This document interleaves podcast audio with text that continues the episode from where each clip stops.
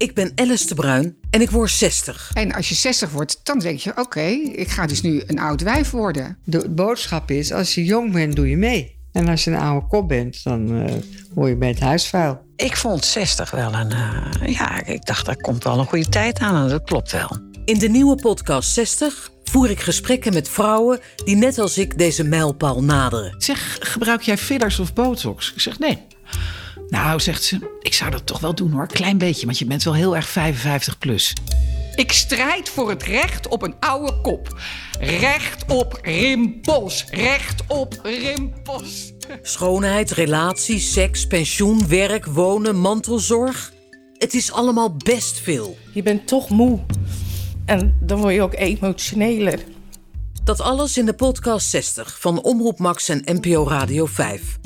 Vanaf dinsdag 25 oktober in je favoriete podcast-app. Als je 60 bent, moet je dat soort dingen gewoon achter je gooien. En denk, hé hey jongens, now it's my time.